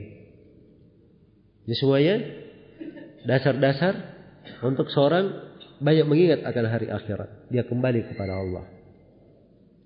Supaya dia jaga dirinya di atas ketaatan dan dia hindarkan dirinya dari dosa-dosa. Seperti berbuat kasar terhadap anak yatim, tidak memberi makan orang miskin, lalai di dalam sholat. Iya. Baik. Yang terdapat di sini peringatan tentang bahaya bermuamalah jelek kepada anak-anak yatim. Dan ini sudah berlalu ya. Kita singgung pada sebagian pembahasan. Iya. Kemudian yang kedua terdapat celaan bagi siapa yang tidak memberi makanan kepada orang yang memerlukan dan tidak memerintah dengannya. Apalagi kalau dia punya kelapangan, dia mampu melakukannya. Iya. Sebab kalau dia punya kesadaran akan hari akhirat, Nah, itu pasti dia bersemangat. Iya.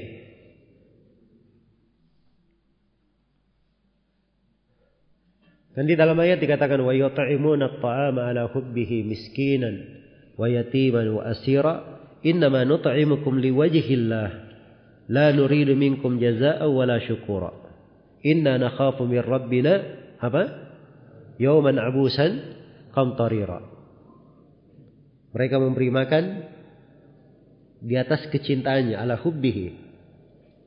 Ya. Ada yang mengatakan maknanya kepada orang yang dia cintai. Ada yang mengatakan maknanya barang itu dia cintai tapi tetap juga dia beri makan. Kepada orang miskin, anak yatim, dan tawanan. Mereka berkata, sungguhnya kami memberi makan untuk kalian karena Allah. Kami tidak menghendaki dari kalian balasan maupun kalian mensyukuri kami. Kami hanya takut suatu hari yang apa namanya malapetaganya akan menyeluruh. Dia khawatir akan hari apa?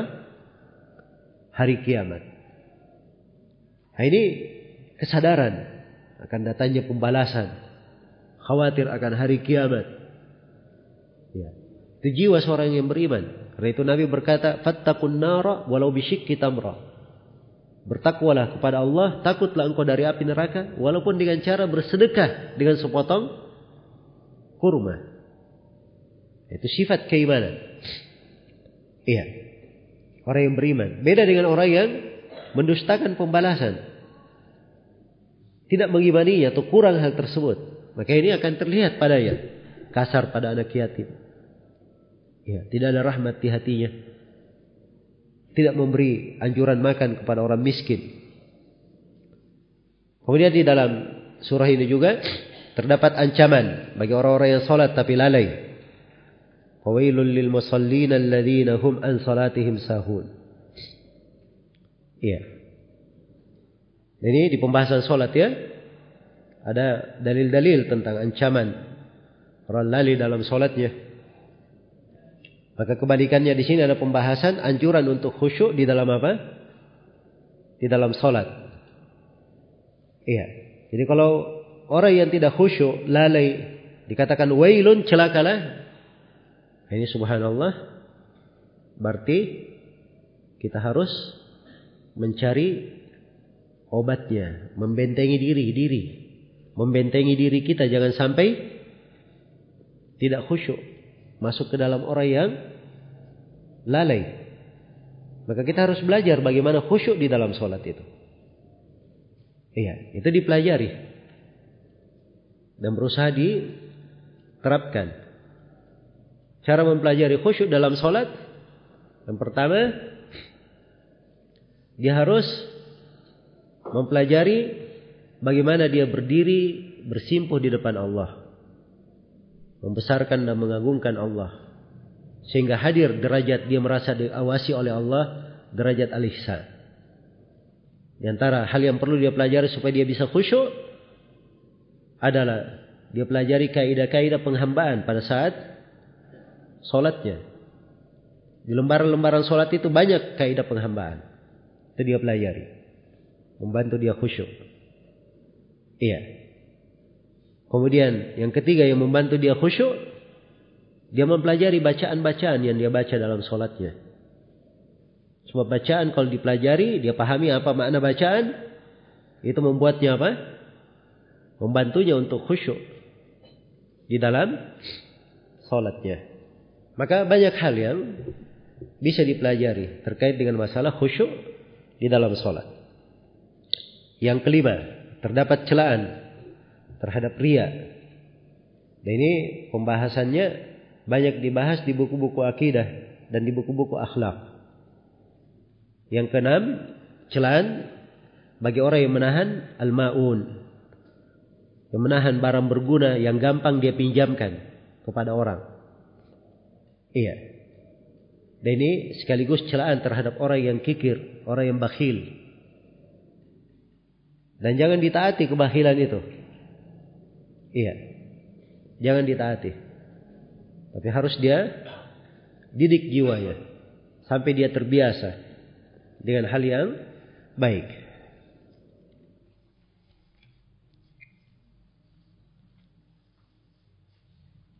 Baik. Tambah satu suara lagi.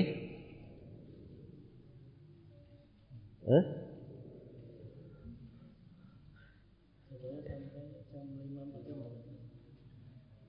Jam 5.45. Saya pikir sampai jam 5 aja sudah lewat waktu.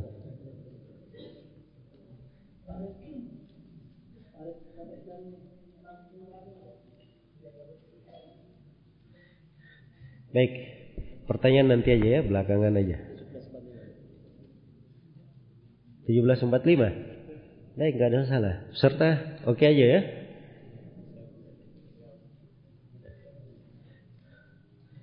Atau saya jawab pertanyaan dulu kalau gitu, sedikit. Satu dua pertanyaan supaya antum ada waktu istirahat.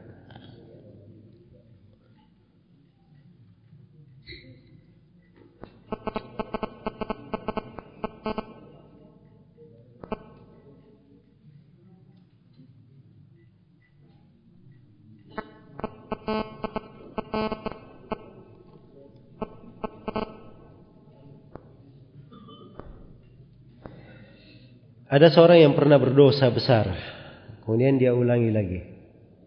Kemudian dia bertobat dan berjanji kepada Allah jika mengulangi lagi akan puasa tiga hari. Setelah lima tahun dia ulangi lagi. Ya, cara bertobatnya bagaimana?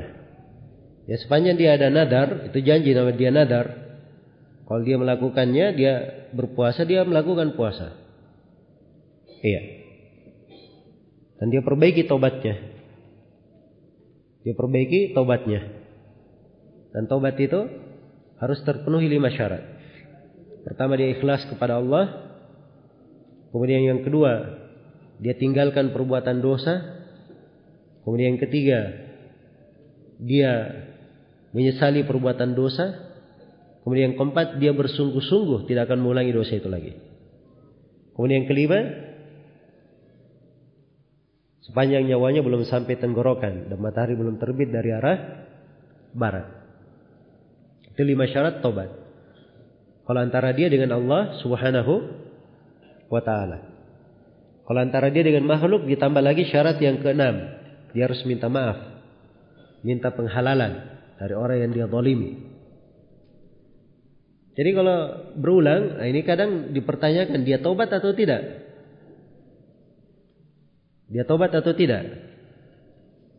Kalau dia benar tobat, dia sesali, dia tinggalkan, dia niat sungguh-sungguh tidak mengulangi, tapi syaitan mencelakakan dia jatuh lagi, dia tobat lagi dengan kaidah yang sama. Sepanjang seorang hamba itu bertobat, Allah mengampuni dosa. Hanya saja di sini harus ada yang diperbaiki. Kenapa gampang jatuh ke dalam dosa? Nah, ini harus dia tanyakan kepada dirinya. Dan harus dia serius memberikan terapi dan pengobatan. Iya. Itu salah satu fikih di pembahasan dosa harus dipahami. Bagaimana dia menghadapi kebiasaan diri yang bergampangan mengulangi dosa. Itu ada pembahasannya. Baik.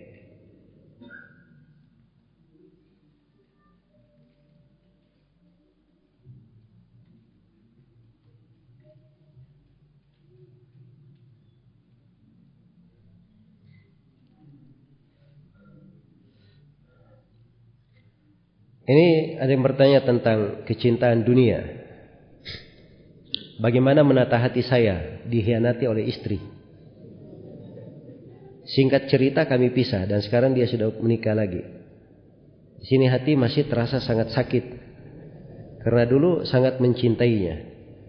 Bagaimana agar hati tidak terasa sakit?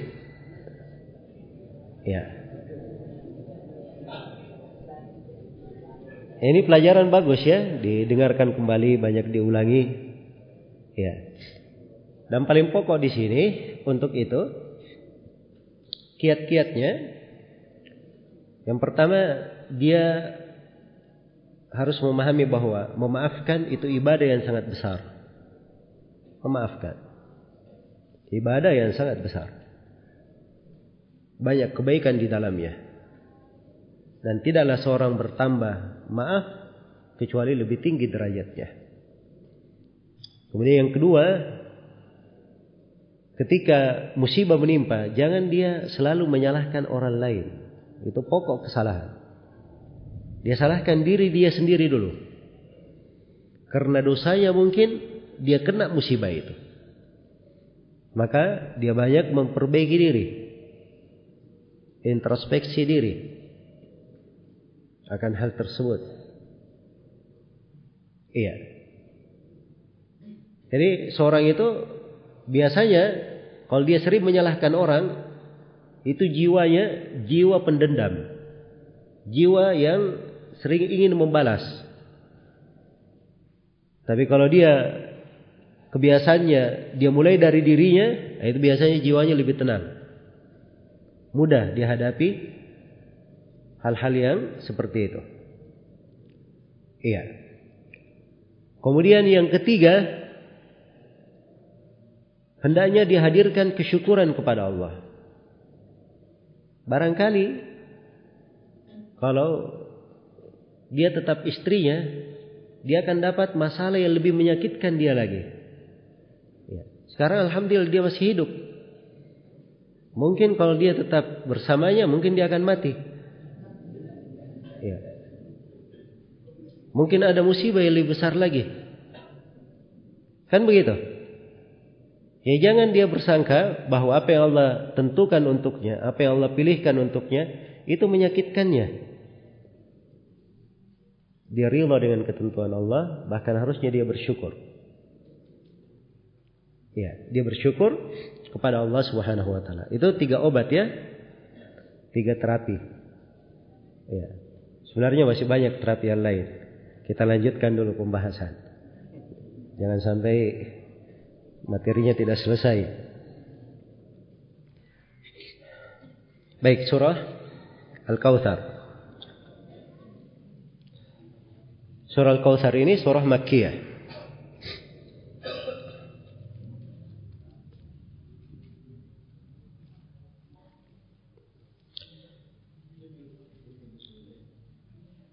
Bismillahirrahmanirrahim. Inna a'tainakal kautsar.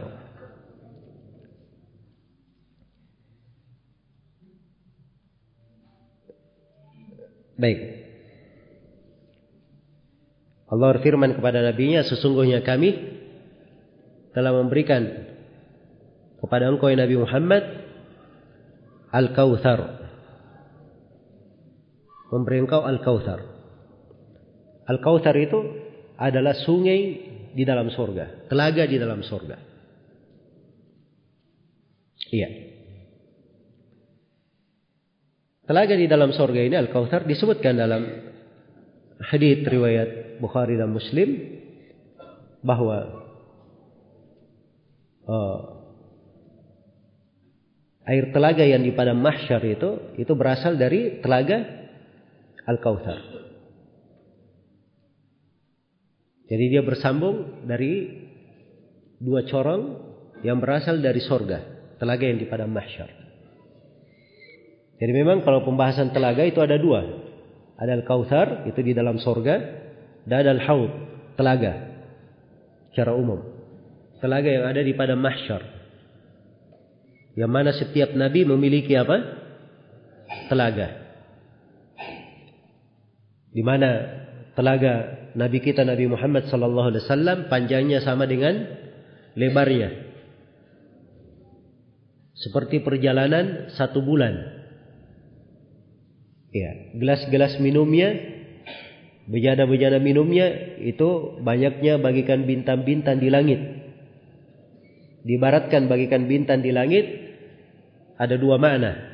Yang pertama menunjukkan keelokan dan kecantikannya, dan yang kedua menunjukkan jumlahnya yang banyak. Jadi kalau mau minum tidak perlu ngantri. Sejuk minumnya. Iya. Airnya lebih putih dari susu, lebih harum dari kasturi. Lebih mengkilat daripada perak, lebih manis daripada madu. Siapa yang minum satu teguk darinya, dia tidak akan haus selama-lamanya. Dia tidak akan haus selama-lamanya.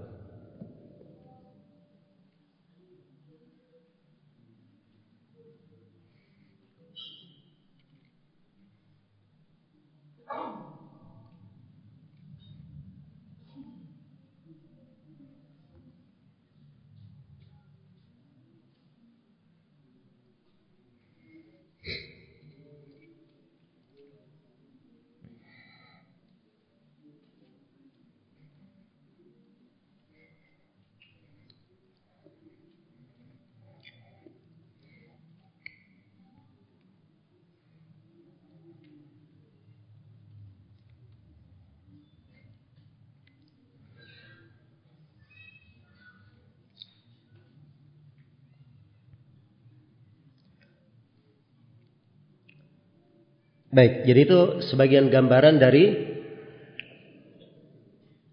telaga Al-Haud.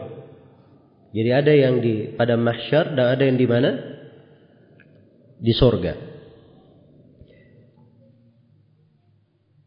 Pembahasan tentang telaga, tentang Al-Haud, itu pendalilannya hanya di ayat ini saja. Surah Al-Kautsar ini. Adapun penetapannya itu dari riwayat-riwayat hadis Rasulullah sallallahu alaihi wasallam. Ada sekitar 80 riwayat bahkan lebih tentang telaga Kautsar, apa tentang minum dari telaga Nabi sallallahu alaihi wasallam. Iya. Dan sebagian ulama ada yang menafsirkan Al-Kautsar itu telaga secara umum bukan telaga di dalam surga saya. Walaupun riwayat di dalam As-Sahih itu mirip tegas menunjukkan bahwa Al-Kautsar adalah telaga sungai di dalam apa? Di dalam surga. Sungai di dalam surga.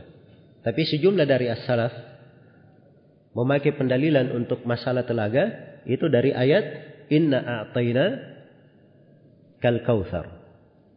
Jelas sampai sini? Maka dia adalah anugerah dan nikmat Allah Subhanahu wa taala untuk hamba-hambanya. Iya.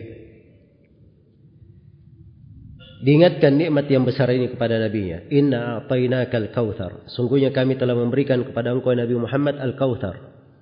Diberi beliau telaga di dalam sorga dan beliau juga diberi telaga di mana? Di akhirat. Setiap nabi punya telaga di pada mahsyar. Supaya tampak dari benarnya kenabian apa yang dibawa oleh para rasul. Dan setiap umat tidak minum kecuali dari telaga nabinya masing-masing. Tidak minum kecuali dari telaga nabinya masing-masing. Iya. Baik. Pembahasan tentang telaga tentunya ini banyak dibahas ya di buku-buku akidah. Dan kita tidak bisa menguraikan panjang lebar tentang telaga di sini. Hanya saja saya bermohon kepada Allah Subhanahu wa taala semoga kita semua digolongkan dari umatnya yang meminum dari telaga Rasulullah sallallahu alaihi wasallam. Inna atainaka al-kautsar fashalli li rabbika Fasalli li rabbika. Maka lakukanlah solat untuk Rabbmu. Wanhar dan lakukanlah nahar, sembelihan. Iya. Di sini ada dua. Diperintah mendirikan solat karena Allah dan diperintah melakukan nahar. Nahar artinya dia menyembelih hewan sembelihannya. Iya. Di sini dari para ulama ada yang menafsirkan solatlah solat id dan sembelihlah hewan kurban. Dan sembelihlah hewan kurban. Sebagian ulama seperti Syekhul Islam Ibn Taimiyah menafsirkan seperti itu. Itu penafsiran yang kuat ya. Walaupun konteks dari ayat dia adalah lebih umum daripada itu. Iya. Diperintah kepada nabinya, "Fashalli li rabbika wanhar." Setelah diingatkan besarnya nikmat yang Allah berikan, diberi al-kautsar. Maka fashalli li rabbika wanhar. Lakukanlah salat kepada Rabbmu dan lakukan nahar. Inna syani'aka huwal abtar. Sesungguhnya orang yang syani akan membencimu huwal abtar. Dialah yang akan terputus. Dia akan terputus. Abtar artinya terputus, yaitu terputus dari segala kebaikan. Iya. Di sini ada enam pembahasan. Yang pertama penetapan adanya kautsar dan telaga. Saya sudah uraikan tadi ya tentang masalah kausar dan telaga. Bahwa kausar itu telaga atau sungai di dalam surga. Dan al-haud Ada yang mengatakan kautsar masuk dalam telaga al-haud juga. Dan yang mengatakan al-haud itu dia adalah telaga khusus di pada mahsyar. Iya. Baik. Yang kedua, terdapat keutamaan Nabi Shallallahu Alaihi Wasallam dan umatnya. Sebab telaga ini diberikan kepada Nabi Shallallahu Alaihi Wasallam dan bukan untuk beliau saja. Iya. Tapi juga untuk umatnya. Karena itu di dalam hadis yang menjelaskan tentang kautsar di riwayat Muslim dari Anas bin Malik ketika Nabi sallallahu alaihi wasallam membaca surah ini beliau bertanya atadruna mal kautsar? Tahukah kalian apa itu al kautsar maka para sahabat menjawab Allahu wa rasuluhu a'lam. Allah dan rasulnya yang paling tahu. Maka kata beliau fihi khairun katsir.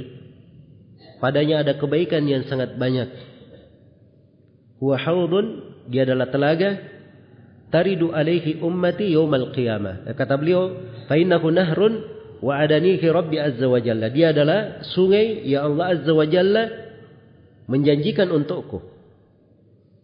Fihi khairun kathir. Padanya kebaikan yang sangat banyak. Huwa haudun taridu alaihi ummati yaumal qiyamah. Dia adalah telaga yang umatku akan mendatanginya pada hari kiamat. Iya. Jadi ini menunjukkan bahwa Al-Kautsar ini bukan khusus untuk Nabi. Tapi untuk Nabi dan siapa? Dan umatnya. Karena itu hendaknya kita banyak bersyukur kepada Allah Subhanahu wa taala lahir di tengah umat ini. Berada di tengah umat ini. Dari umat Nabi kita Nabi Muhammad sallallahu alaihi wasallam. Dan ini nikmat dari Allah. Akan ditanyakan. Iya, akan ditanyakan. Dan ini nikmat dari Allah harus kita jaga. Bagaimana kita menghadap kepada Allah benar sebagai umat Nabi Muhammad sallallahu alaihi wasallam. Karena itu salah satu pertanyaan di alam kubur, siapa nabimu? Pertanggungjawaban akan nikmat ini.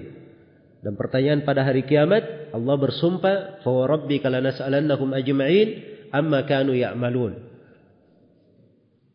Sungguh demi Rabbmu wahai Nabi Muhammad, kami akan tanya mereka semua tentang apa yang mereka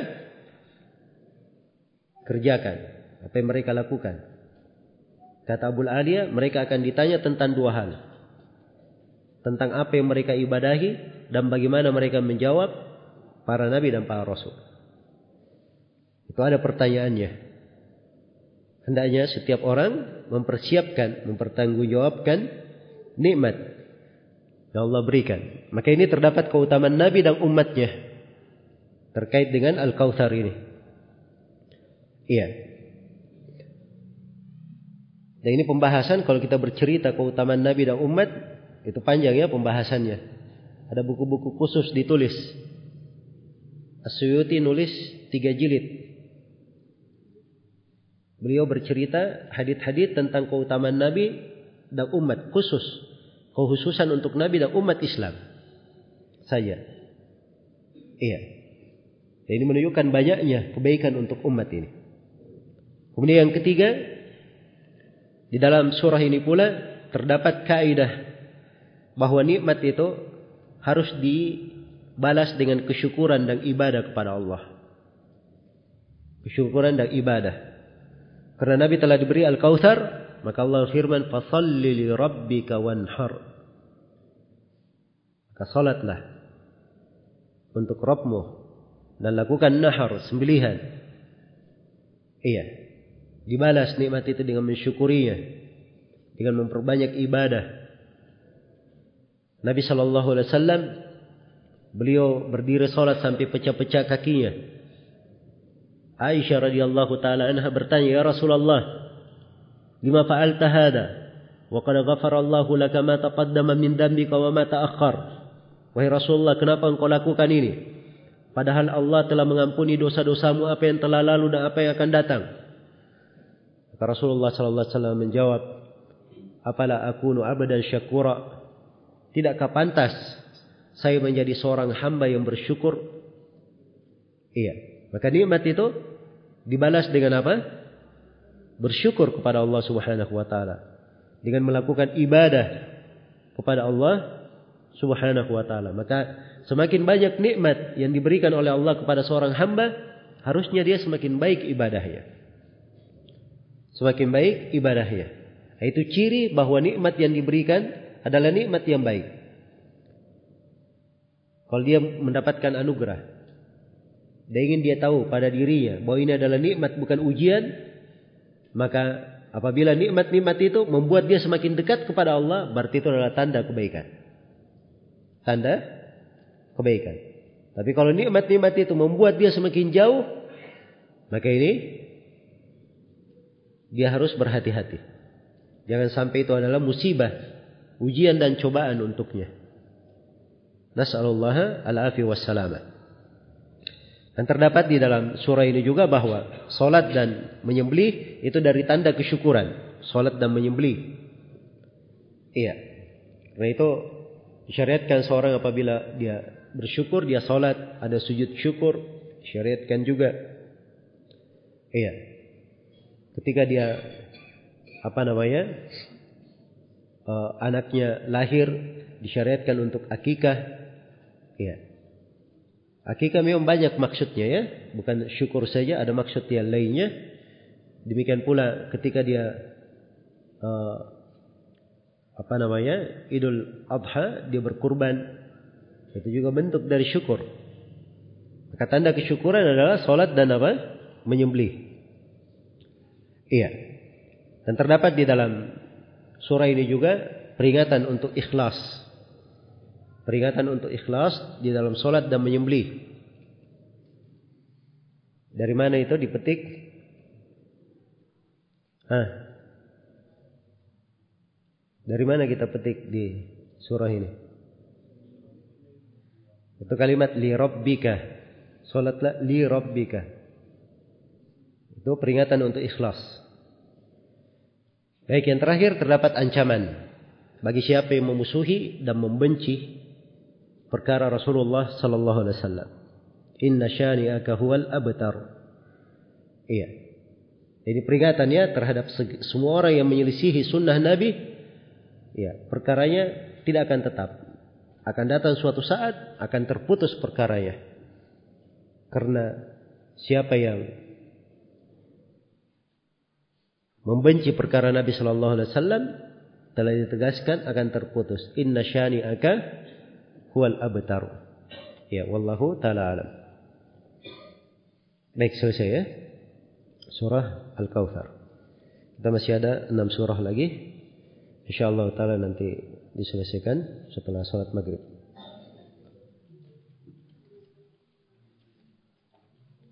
Untuk sementara saya cukupkan sampai sini. Subhanakallahumma wa bihamdik. Asyhadu an la ilaha illa anta astaghfiruka wa atubu ilaik. Walhamdulillahi alamin.